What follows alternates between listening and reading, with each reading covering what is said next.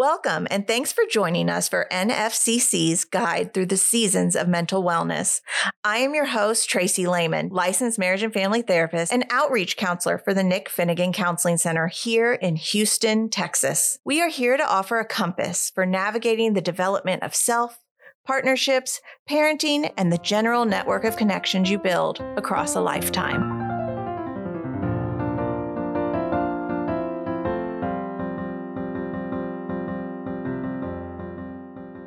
Welcome. Today, we will be diving into the world of parenting and developing your parenting toolkit. Parenthood is a challenging time filled with both joy, love, and connection, as well as fear, pressure, and a heightened sense of responsibility.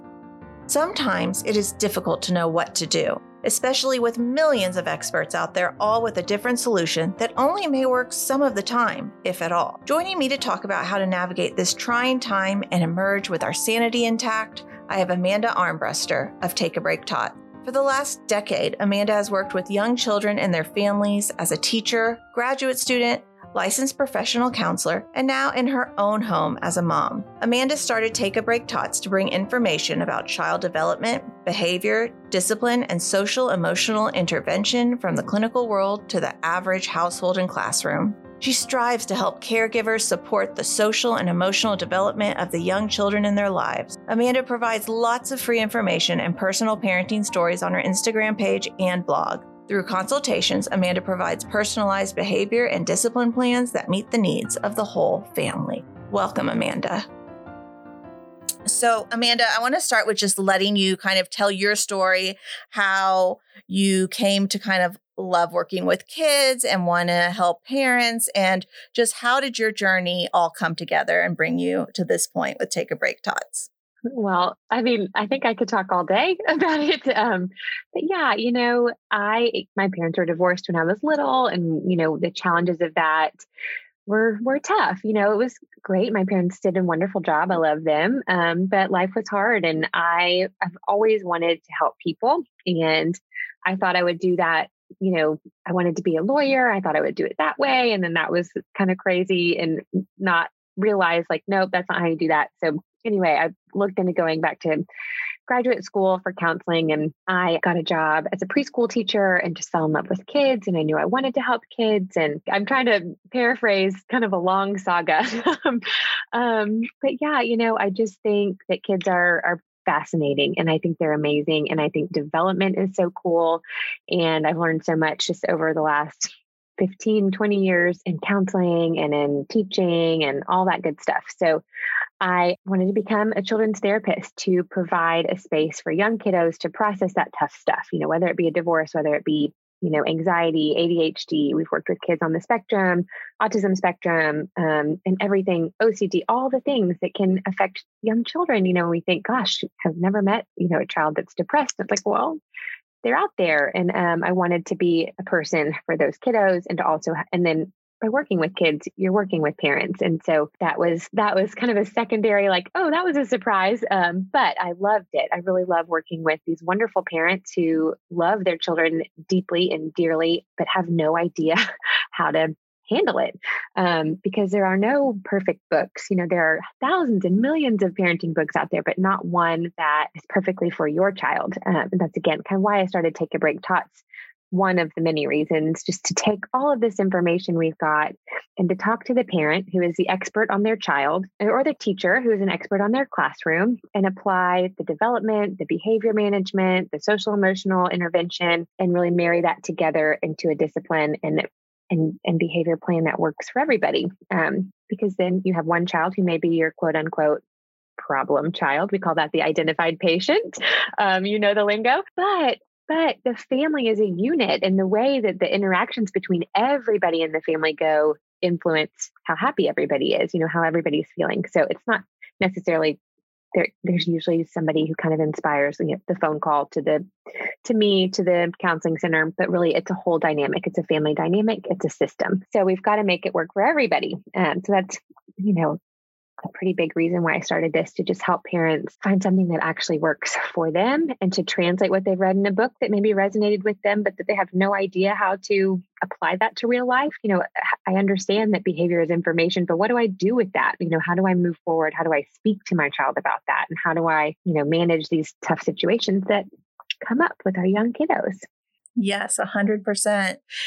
I have heard so many times parenting referred to as being on the battlefield or being in a war and not that it's like bloody and i mean it can be it can be bloody and messy and all those things of course um, with all the things kids get into but really it's just that it's in the moment and it's it's about flexibility and it's about having to like you don't know what's going to come at you at any given moment and so that's kind of what i think of when i hear that and i think that's why parenting books pose such a problem. You know, you're bringing your unique personality, your unique you know window of tolerance we call it what you can take before you kind of flip your lid and your emotions are in control and you're not able to do the things that your book is telling you to do. And i used air quotes for your book is telling you to do. Yeah. And and your child each child is unique you know. Something i talk to parents about a lot as a clinician is that each child will follow their own rules and you are going to have a different relationship with them. You're parenting these children in the same exact way it is not the same exact way because each child is born into a different family. Um, your relationship with your spouse looks different with each child. Your your first child's the only child that will be an only child. They are the only one that will get your 100% divided attention and all the expectations that come along with it. You know, the children after that are going to not get as much one-on-one attention and the household is going to look different. It's going to structure differently. The the rhythm of it is going to probably get a lot faster and messier and more chaotic. You know, there's just a lot of things. And so each child and parent and situation is so unique, and each family is so unique. And I think that's where we get stuck. So, how do we allow for flexibility and understanding in our parenting style you know, again, I feel like I just don't have that blanket answer. You know, it just depends on, you've got to just kind of see it for what it is. You know, you can, we've all dreamed of our families. You know, we dreamed of what our future would look like. And then you get there and it may look different, and you can sit in that and be disappointed and keep trying to make that dream reality. Or you can take a step back, take a deep breath, and look at what you've got right in front of you. Um, I love what you said. Parenting such a battlefield. It is. You know, we have to do so much on the fly. You can plan all you want, but then you know the shoes don't fit anymore, and you're everybody's falling apart. You know, you have to really be be on your toes and every and be have your responses be almost instinctual, but at the same time, we have no time to think about we have no time to think about it in the moment but also we've not prepared ourselves because we didn't know who our child was going to come out and be um, and so and we don't have the time to like oh, maybe take a week long vacation and think about what I know about you and what I want to be as a parent and put that all together and then I'll come back and we'll start the parenting. It's like no, you're you're having to live it as you're learning it. And it's really hard. Although I'm sure a lot of moms out there listening, probably dads too, would really like that one week vacation to recenter all.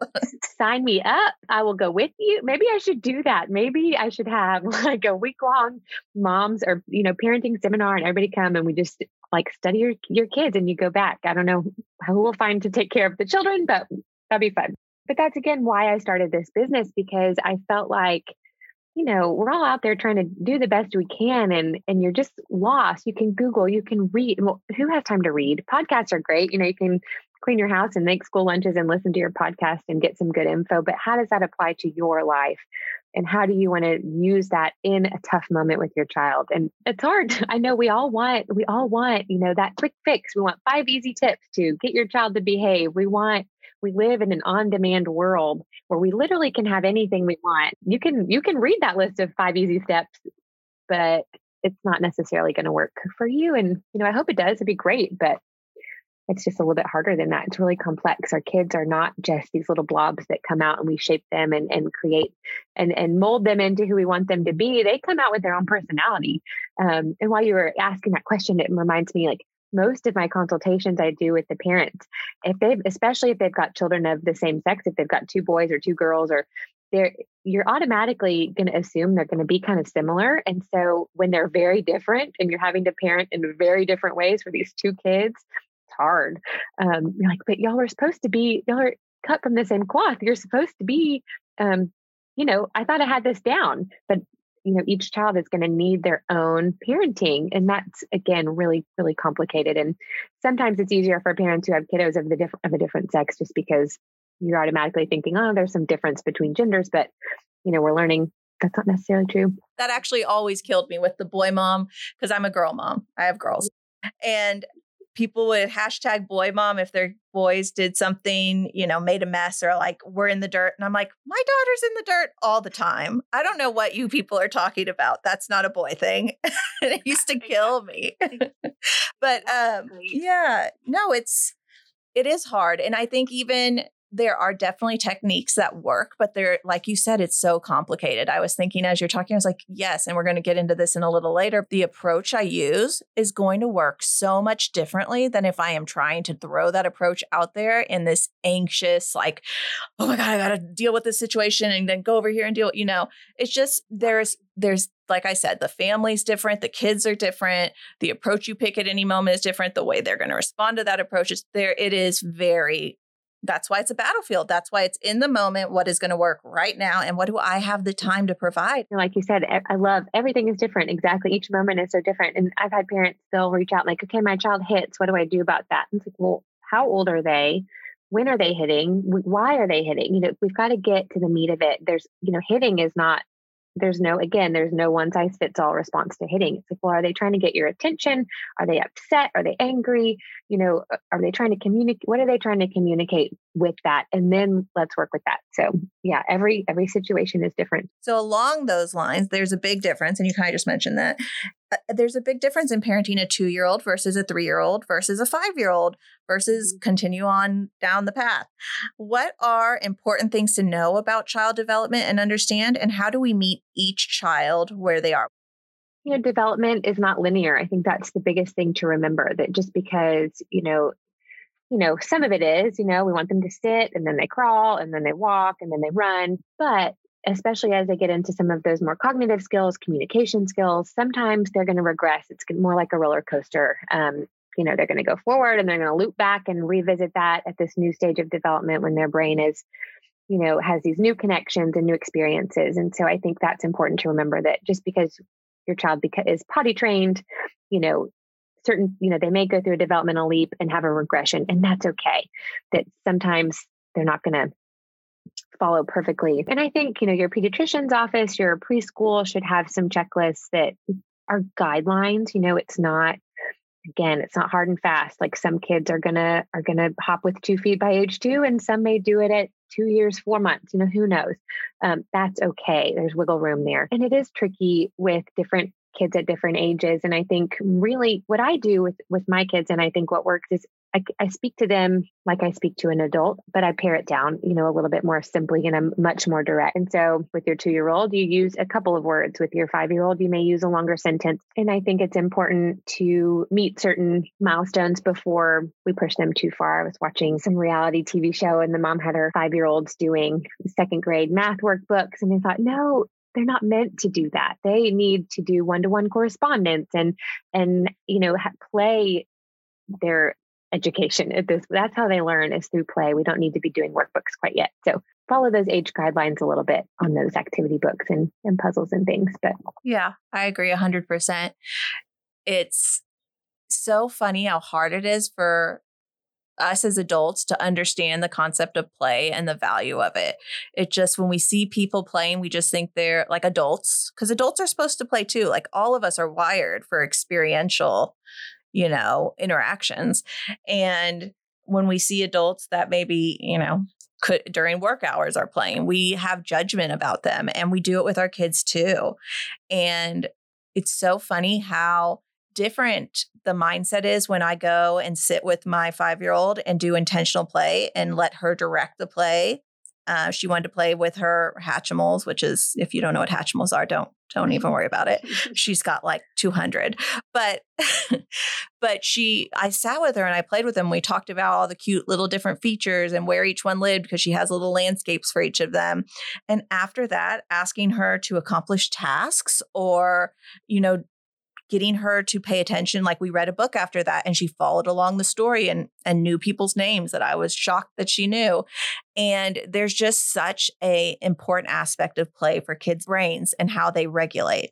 Absolutely. And connection. They have to feel that connection with you to, you know, do anything. You know, a child is not going to do anything for you if they don't feel cared for by you. And we show up in their play and and being there, being present with them. That's how we fill them up. And it's not just you know being side by side while you cook dinner and she does her homework. You know, that's not really connecting. It's one on one. It's eye contact. It's you know, devoted, undivided attention and play. That's when they feel it the most. Absolutely. And then gosh, I mean, if you fill them up that way, I listened to a podcast yesterday, Brene Brown, who I absolutely love and adore. And she had doctors John and Julie Gottman, who are relationship. And, you know, it's an emotional left, it's an emotional bank account. It's you have to make deposits into that bank account. And then, you know, as the day goes on, you know, little credits are taken out. You know, we have a frustration. We have, but if your bank account's full, you got you got plenty of plenty to give away.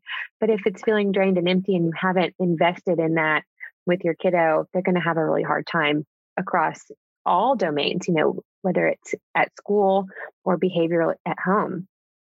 Yeah, we have to fill them up in that way that they need it and play. Absolutely. Another thing about like development, and I think we get kind of caught up in as parents, myself included, you know, I have a three year old who's very verbal. He is able to communicate so much, but sometimes the words are lost because of an emotional flood that takes over. He's frustrated. He can't get the words out. Then that's even more frustrating. And we have this full fall apart meltdown, or he hits or something. It's because, you know, he he knows the words, he knows the words he's supposed to use, but he can't access them. So that's important to remember too, that even a five-year-old, just because usually they're so good at verbalizing how they're feeling or what's going on, they can't always um, because of that brain development that they get flooded with the emotion and it blocks off that logic and they can't get there. I think that's important to remember too.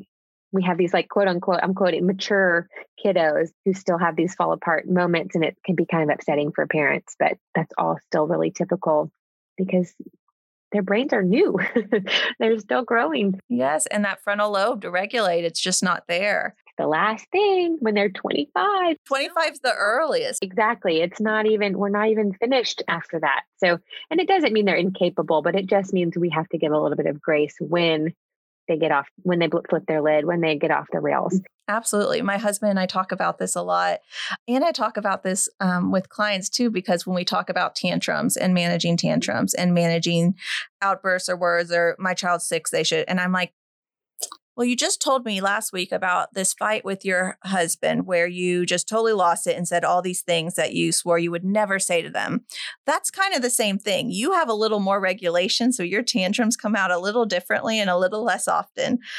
But that's the same idea your emotions your limbic system is is the gatekeeper and when it is triggered it is going to take over and why do we expect different from our children yeah exactly Exactly. It's like I can't be held accountable all the time. So, how can I expect this little being who's brand new on earth, who feels everything so intensely? Exactly. And the other thing that's so interesting, and this I didn't learn until much later, but empathy. So, a lot of us will talk to our kids and be like, doesn't that make you feel bad? You hurt them. But what I learned later, you know, later in my career is that empathy doesn't even start to develop till age five. That you are a different person and what you feel and what I feel can be compatible. That's not even there yet. And so when my husband and I talk about parenting after the fact, after something has happened and one of us have responded and we're exploring our, our responses, we do not do this all the time. It's it's a rare, beautiful moment we have as parents. Just for you parents, you're doing just fine out there. Um, but we'll talk about, oh, they don't get that. That word I used, that how do you think they felt? She had no idea. She could not for one second put herself there. And we do that a lot. Or, you know, this is the way I think because my cognitive abilities are so complex and I said it in this way, but my child couldn't keep up. So I like, you know, use less words, speak to them on their level. And we get lost in recognizing sometimes that they do not see things and experience things the way we do at this point as adults.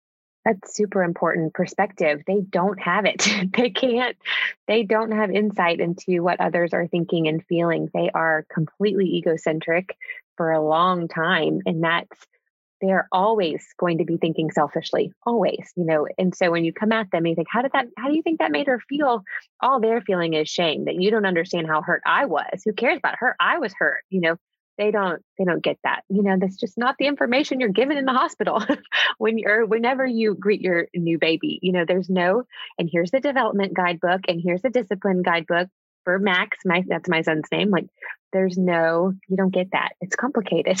of course, just doing the best you can. And we parent the, again, you're kind of all of a sudden you have this baby, you focus on like keeping them alive, that newborn phase. You take the newborn care class and you know how to swaddle, but you don't know how to manage a tantrum.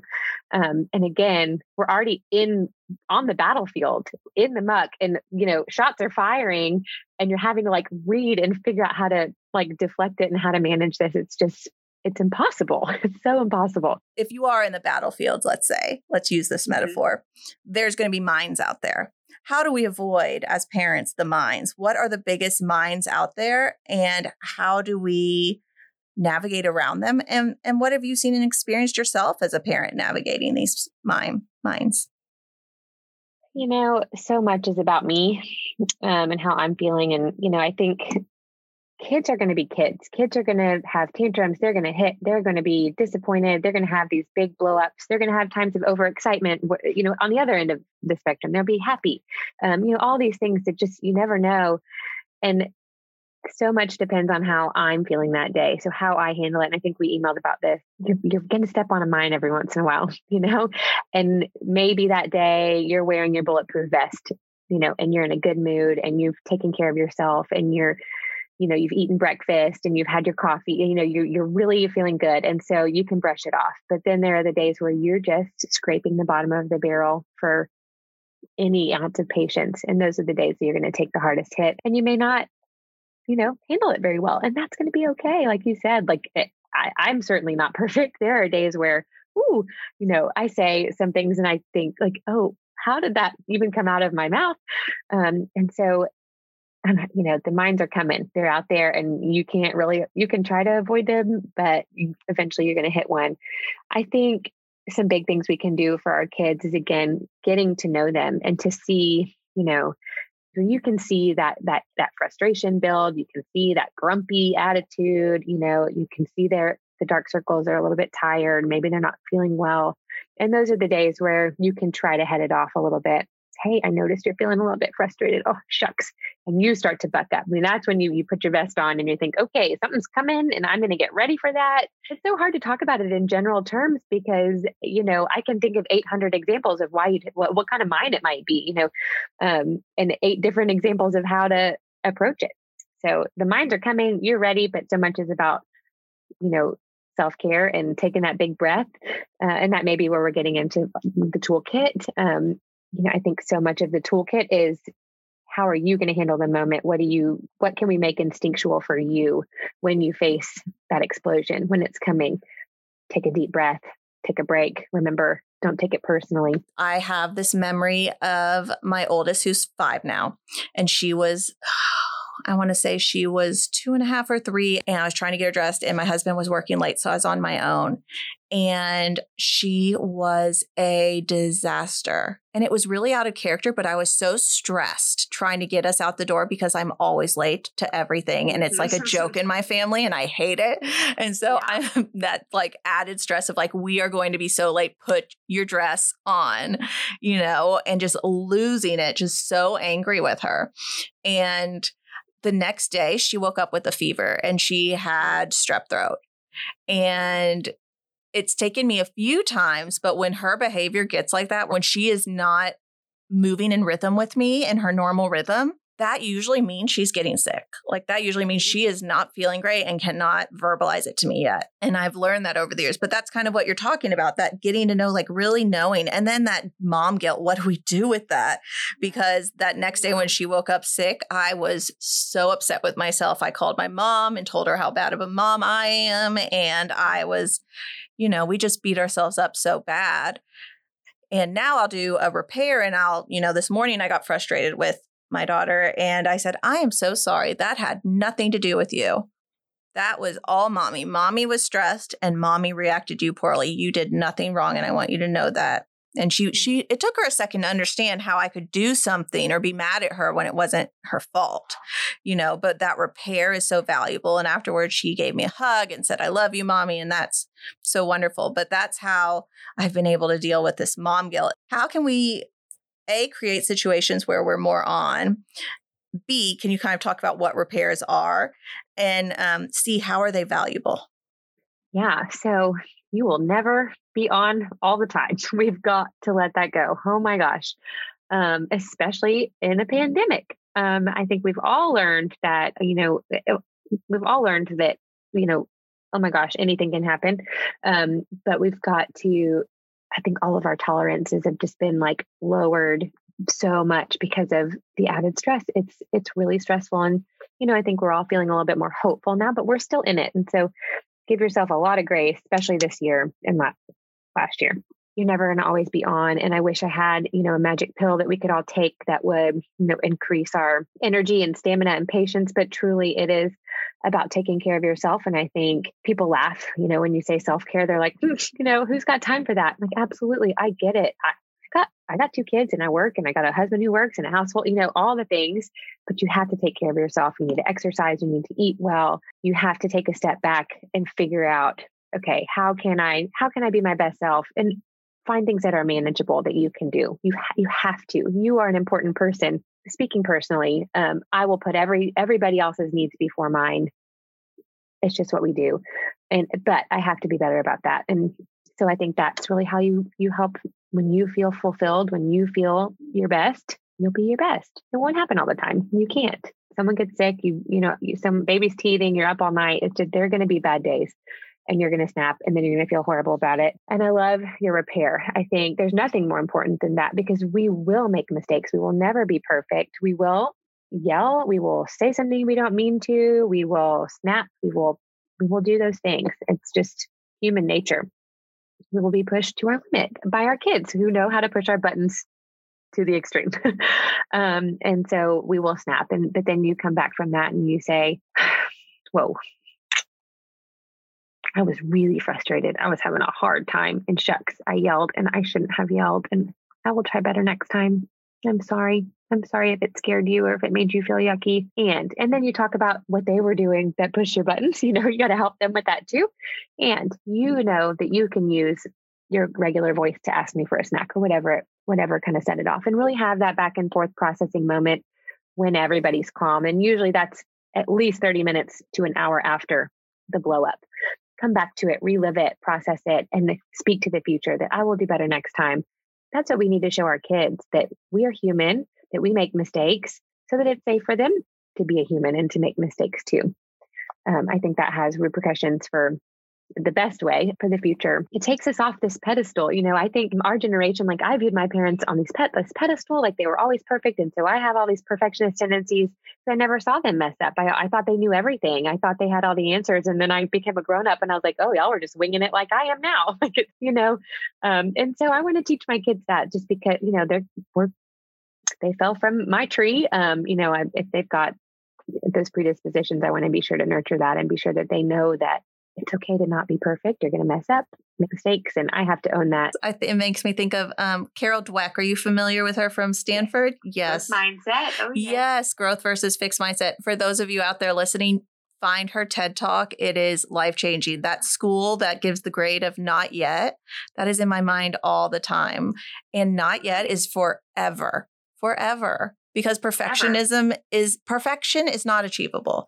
And so you're never going to be there. You're not there yet, but you're always working to improve. You're always growing. You're always learning. And I think that helps with the mom guilt too. Like we're always learning, we're always growing. We're growing into our role as a mom. It's going to look so different. My mom today looks so different and my relationship with her looks so different than it did and you know, of course it's also because I'm an adult now, but just the way she parents because she's still kind of parents you know when the way she addresses me it mm-hmm. looks so different than when i was younger because she grew into that role more and learned over time.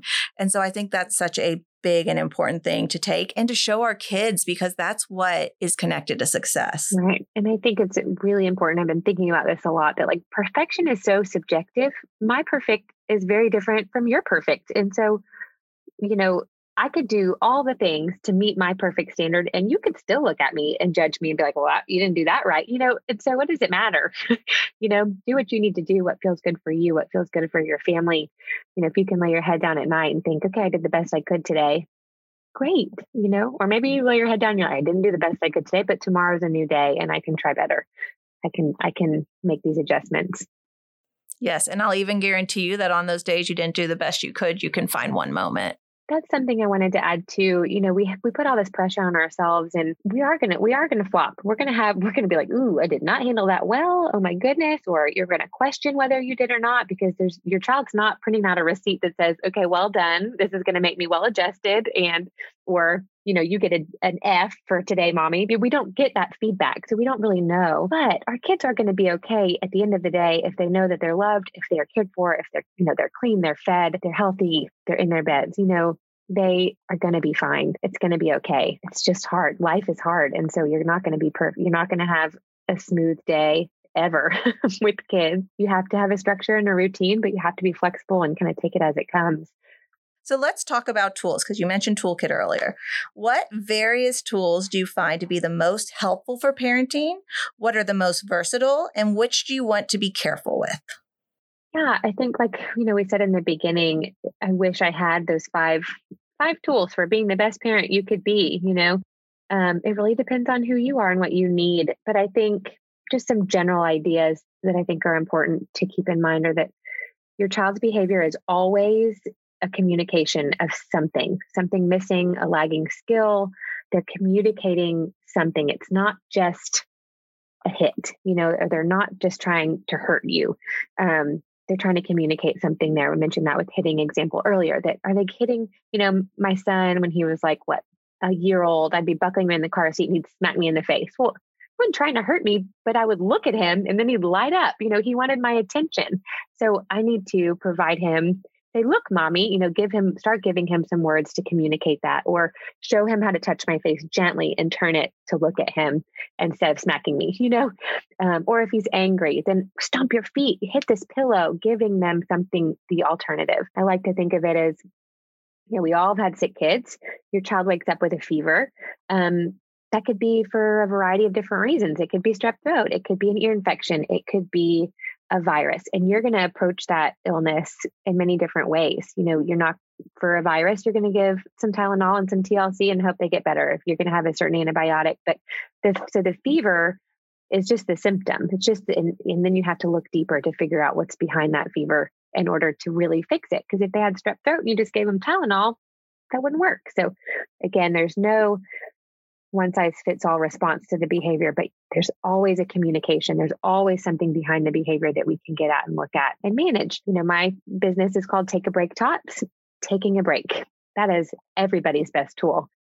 In the heat of the moment, it never hurts to say, hold on, let's come back to this. And everybody goes and chills out for a few minutes and then you come back. A lot of times we feel the need to respond immediately when our kids do something. We have to, you know, we have to discipline right away well, if we're angry or if we're trying to think on the fly in a moment that we've never faced before, or, you know, again, we're just having this knee jerk reaction, it's not necessarily going to be beautiful, especially if you're in, if you're heated. You're going to say or do something that may not be the best. It may not be terrible, but it, you know, you may think I could have handled that better and it could have made the situation a little bit more productive. So go take a break. Your child can take a break. You take a break calm your body. Um, that podcast that we were talked about, I think, before we started recording with Brene Brown and um, Dr. John and Julie Gottman, it's not going to be productive. So taking a break and getting the brain to calm down, you know, to move out of that survival state, then we can really approach the situation with a clear head.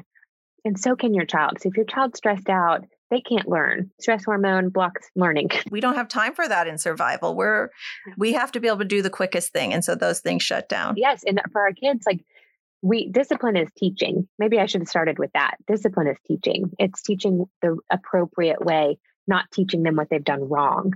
We've gotten so caught up in that that discipline needs to be punishment and consequences and to teach them that what they've done wrong and you know, I think I posted about this yes last week that they know they've messed up. When you're approaching them to discipline them, they're like, oh God, I did something wrong.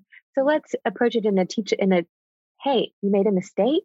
next time let's X, Y, and Z, teaching them what is okay versus you hit your sister, no iPad later. None of that goes together. Losing the iPad and hitting my sister, nothing. And all it's going to teach the child, they're going to go stew on how mean you are that you took away, you know, their screen time later and not process the moment before. So, hey, you got mad at your sister. She's not for hitting. You can call me for help, walk away, you know, we give, we teach. So that's the discipline. And I think a big one I'm going to borrow from Conscious Discipline, Dr. Becky Bailey, is Q tip quit taking it personally. Our kids are not misbehaving or having a tantrum in order to make our lives difficult. There's always something behind it. It's not always about you. You know, it's I posted about, you know, what if your kid says, I hate you? Don't take that personally. I know that's hard when they're saying, I hate you um, of course, you're part of you is going to take that personally, but your child in that moment is trying to tell you, I'm hurting and I'd feel safer if you were hurting too. So that I wasn't alone in this discomfort. So I'm going to bring you down here with me. But what we need to do is quit taking it personally, take the big breath and bring them back to your safe zone of calm and, and secure, um, which is acknowledging and validating that feeling that, hey, you're uncomfortable right now. That's okay. You're frustrated. You're hurt. Oh, that's hard, but you are okay. You are safe. We have to teach them to deal and cope with those big emotions because that's life. And if we don't teach them when they're little, they will develop some inappropriate coping strategies later in life when they have access to things that are a little bit dangerous money, cars, drugs, alcohol all that stuff to let them be frustrated over their blocks falling down. That's okay. Let them sit in that, acknowledge that, and help that be safe for them. I love that. Q tip. I've never heard that. It's not mine. Dr. Becky Bailey with Conscious Discipline. Uh, she's just brilliant. Yeah. And a lot of that, quit taking it personally. And she does uh, the behaviors information. She does a lot of that. She's got a great book, um, Easy to Love, Difficult to Discipline beautiful, beautiful stuff. You can follow them on Instagram too. Yeah, I'll have to add those to my list. But I love that because it is, it's so important. You know, that's another thing my husband and I talk about is there are so many words and i think our language our language is so tied into this like words like defiance like that's why i didn't want to use the word compliance earlier disrespect those are such personally triggering words like if somebody treats you disrespectfully that puts such a fight response internally on us and so relabeling the behavior, using better language, using language that's about your child and not about you. I think that's so valuable and important. Labeling emotions. And another thing that Dr. Becky Bailey says too is that nobody can make you mad without your permission. So they can push your buttons all day long, but those are your buttons. So you get to decide how you, you know, you've got to deal with that, your triggers and your things. So what is disrespectful to you? Like, why is that such a disrespect to you? And that person doesn't necessarily know that. Or if they do, then let's talk about that. There's always something behind behavior, adults, children, everybody, we are very bad at saying what we mean and what we feel. Um, and so, it, yeah, you have to kind of dig a little deeper. Say, hold on, what's your idea? What do you mean by that? Um, and again, you know, with the your child saying something like "I hate you," you know, that's also part of development that they've moved from hitting you when they're angry to telling you "I hate you." Using their words, which we've, you know, always begged our kids, use your words, use your words. Well, now they are. They're just the wrong words. So now we have to take the next step. Okay, you're mad. You can say X, Y, and Z. That's how we can talk about that. Um, saying I hate, you know, you deal with that. But it's a part of that's part of development too, that starting to use that verbal communication, that provocative language to express themselves that's a good thing in a lot of ways. Sometimes it's scary and hurtful. Uh, but again, it's up to you how you respond to that. It's up to you if you let the three year old saying, I hate you, hurt your feelings. Dan Siegel has a book called Parenting from the Inside Out. And I feel like that's mm-hmm. exactly what they talk about. What are your triggers that you learned that were like, these are the big emotional feelings you got as a child around these different things. And what do we yeah. do with them? I love that book. This is so much about the parent in the situation. Our kids live in a here and now. They are just being. They are self selfish little beings moving through the world and they are having these visceral experiences and they're overwhelmed by all this newness and even you know even the same things you do all the time. Your child at age 3 age 4 age 5 they're seeing in a different way. They're they're processing the information in a different way as their brains have developed and grown and so they just live in the here and now and so they're just being so your child is okay. What they're doing is okay not fun, but it's okay. It's part of growing up. It's up to you how you respond to that. So if your child whining, it just grates on you, like, okay, well, what's that about? You know, I was always shut down when I whined as a child. You know, there's something deeper, and I'm not, you know, trying to get all psychoanalytic on on you, but your childhood and your experiences as a human are going to affect your parenting. You're going to come out, whether you're, you know, trying to do the opposite or trying to do the same, whether it was good, bad, ugly, whatever. Um, your past influences your present and your future and how you're going to raise your kids. So you know your own triggers again, so they can't be pushed without your permission. You can't, you won't blow up without kind of seeing what's being triggered in you. You know, one of the things I have everyone doing that, that, I work with because I just truly believe in it is mindfulness meditation, that ability to stop and tune in with yourself and check in with yourself and breathe. I was thinking about that you know, take a break, Tots, take a break that you were talking about earlier, and how that's that's what mindfulness meditation is for. It's a way to in any moment you you practice it so that in any moment you can take a break and re-regulate and calm down your limbic system calm down those emotions and really be able to come back at it with access to those tools with access to who your child is instead of being stuck in these triggers we're talking about. I think Brene Brown says this a lot. Like we are very good at numbing. You know, we we would rather not feel our feelings or face our our feelings, especially those yucky ones, and we do all kinds of things to avoid it. And that's that's about self preservation. You know, and that's we're driven to protect ourselves, and it's emotional too. So we have to be careful with that. I just, whenever I think of a mom taking a break, I imagine her like in her bathroom with the door closed. Like that's where the only place you can be alone. Um, not always. I know kids bust in all the time, but that's just what I picture. But if you can go there in your head when you're in the middle of the throwdown battle with your kiddo, if you can take that mental break and, and try to do that there too, that's that's awesome. When you are calm, I think I said this before, you know, as your child's in this distressed state, they are scared. They're like, what is happening in my body? They are out of control. And so they'll push and push and push to make you feel yucky too, so that they're not alone in that. But also, that only that comfort lasts like no time because then it's scary that now my grown up who's supposed to be in charge and supposed to know everything and supposed to keep me safe is now here with me in this unsafe chaotic you know moment and and we're all panicking now. And so when we stay calm when we can take that deep breath and say whoa you're having a hard time and we put on our bulletproof vest and we you know you know, a will of steel and just say, well, okay, I will stay calm. It brings your child to you. It brings you back down. Those mirror neurons for sure. And it's also, it's like, you know, when they're up here and we're down here, I'm using my hands, they're in this heightened state, it's going to bring them down. If we go meet them in that heightened state, it's either going to drive it back up or everybody's just feeling yucky in this heightened state. And we release all these, you know, cortisol, the stress hormone, we're all feeling yucky. And then you feel gross the rest of the day. Like the come down from that is is rough too. But if you can muster all that strength, take your big breath, keep yourself from blowing, you'll bring your child down faster. Your child will feel safe and know that those yucky feelings are okay, that you know what they are, that it doesn't scare you, that you are in control.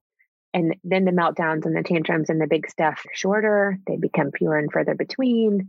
That's what we want to get at. I think a lot of parents are trying to like tamp it out or, you know, we blow up with you calm down. It's well, it's not helping. Yeah, heightened arousal is like a virus. It is. Yeah, be careful with that word's triggering. I'm just kidding. But no, but really it's contagious. And um, the Whole-Brain Child by Dan Siegel and Tina Payne, Dr. Dan Siegel and Dr. Tina Payne Bryson is really great and talks about those mirror neurons and, and about that, that, you know, when and how we as a family, all of our moods affect each other. So if mommy's in a bad mood, guarantee everybody else is going to feel pretty yucky at some point throughout the day. Um, and so if you can get yourself under control, then it's going to spread. How do we set ourselves up, our family up, our children up for success during heightened times like this? You know, home is not necessarily a safe place all the time. So yeah, we we this has been a really hard year. And I think we all just have to right now we have to just acknowledge that and see each other for how it's impacted us. You know, our kids too. We we did a lot of talking about it in the beginning. We prepared that, you know, I did a lot of Instagram about that and like it's kind of tapered off. And what we need to do is continue to talk about it, continue to remind ourselves that like, hey, this still isn't normal. We still it's still kind of stressful, even though we've kind of gotten used to it. I don't I don't feel so good yet. Hopefully one day soon we'll be back to normal. Our kids, my kids are so young, you know, I honestly don't even know if they will they remember not when I didn't wear a mask at the grocery store. You know, they haven't even been to the grocery store in a year. And so we have to kind of speak to that that this is different. Even though they don't remember, it's not natural. It's still not a natural experience to be um limited in our social gatherings and all that good stuff. But so talking about it, explaining like, remember, remember last year we used to we went to the zoo and it was a little bit more free and that felt good. And now we're doing this and it doesn't feel so good. Or and talk to them about how it's changed their home dynamic. You know, maybe somebody lost a job, you know, or everybody's working at home. I've had a lot of parents reach out about, you know, we've been working from home and now we're going back to work and my kids are struggling with separation anxiety. Let's talk about why. You you probably just remember that you know mommy used to work at home. I, you would play downstairs and i would work upstairs and i could come check on you and i was just up and down the stairs and i was home and that felt safe. And now i'm driving away in the car in the morning to go to my office and that might feel scary. We haven't been apart. And i always come home we are safe. We used to do this before, and we can build in, make some strategies to help kind of ease that separation anxiety. But we've got to talk about it. I think that's all this rambling. What I'm getting at is we just have to talk about it as much as we can and we have to process you know that it was different and now here we are and it's you know we're getting used to it and it might not feel so yucky but it's still not great we we just our baseline is our tolerance is a lot lower and we need to speak to that we need to acknowledge that especially telling our children like you said in your in your reparation talk with your daughter like i'm you know i blew i flipped my lid i lost it i'm just feeling really stressed because you know i was supposed to go back to my office and now i'm working from home again and you were supposed to go to school but your classroom got shut down because you know the virus and i'm just so frustrated and i just lost it and that was not your fault. And we have to tie that together for them to remind them it's not your fault. You didn't do anything wrong this is hard for me too. You miss your friends and you miss your grandparents and and we miss our village as parents.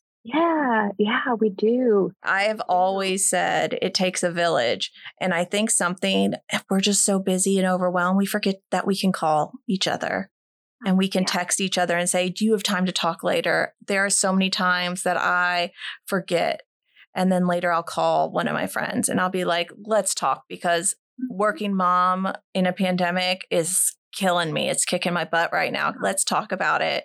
How's your life doing? How are you managing that mm-hmm. support that has been so meaningful to me when I remember that I can even talk to people because we feel like we're just alone in this box of a house. Yeah, I think, you know, you get so, I think we're really good. I don't know if what it is, but I think instinctually we just kind of curl in under our in our little turtle shell and you can poke your head you know you can make the phone call you can go sit outside six feet from your friend you know you you can do certain things but we just like i think we're we're scared you know on, honestly you know probably just feeling like any any anytime I any minor poke and I poke my head out, it just feels, is that okay? Is that okay? You just doubt yourself so much. And I hope that, and I think a lot of people are having to do a lot of work on that, that anxieties are high and our kids are going to have to learn to cope. People need access. And thank goodness for Nick Finnegan Counseling Center for providing, I'm going to plug y'all here on your own podcast, um, that, you know, you provide access for these people who, because it, it is the hardest time in a lot of people's lives right now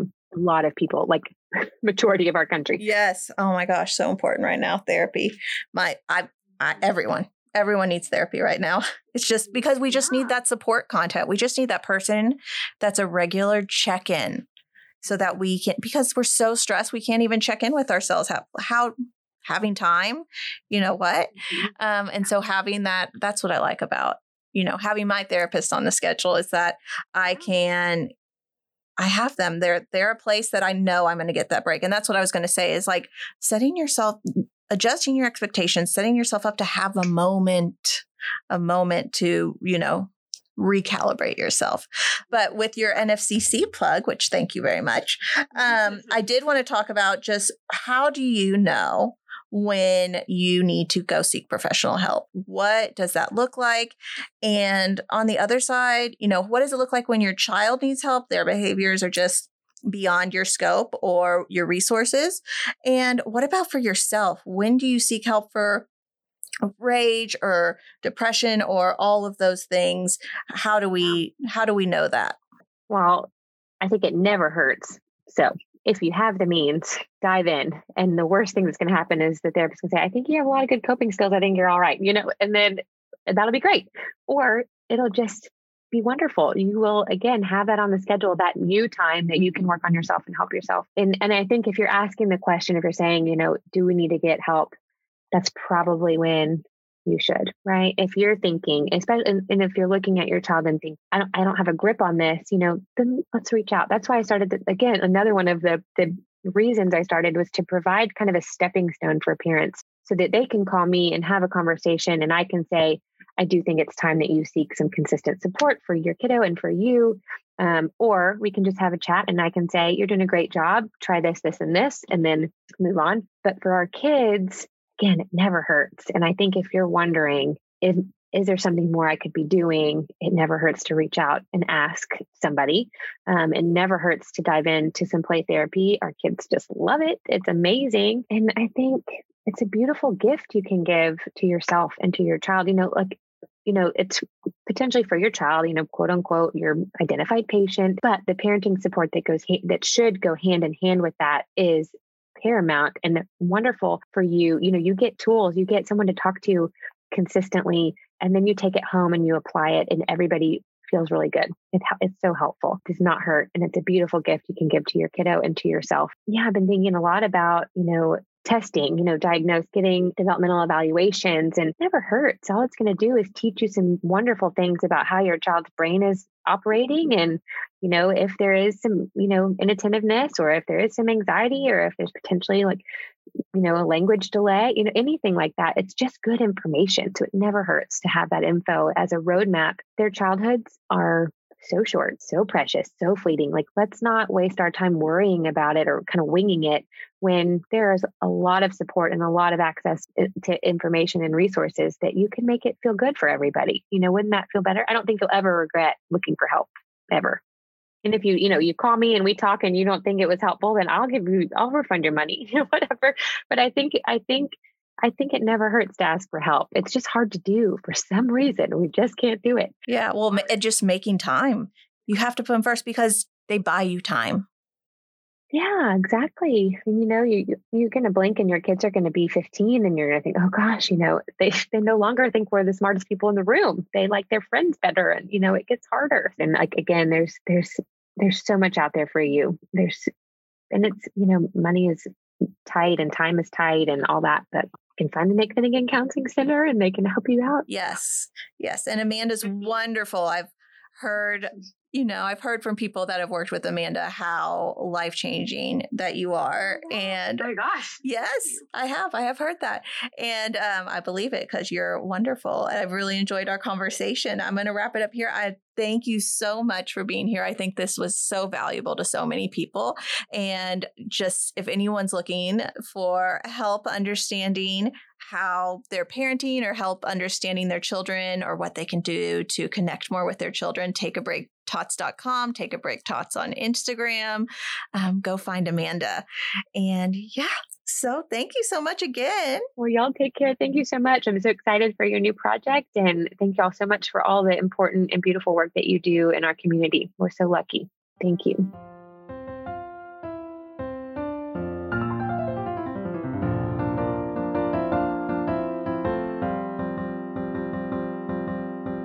Thank you for listening. We hope you enjoyed today's episode of NFCC's Guide Through the Seasons of Mental Wellness. Please let us know your thoughts by leaving a review and subscribe if you want to hear more of our content around managing mental health across the lifespan.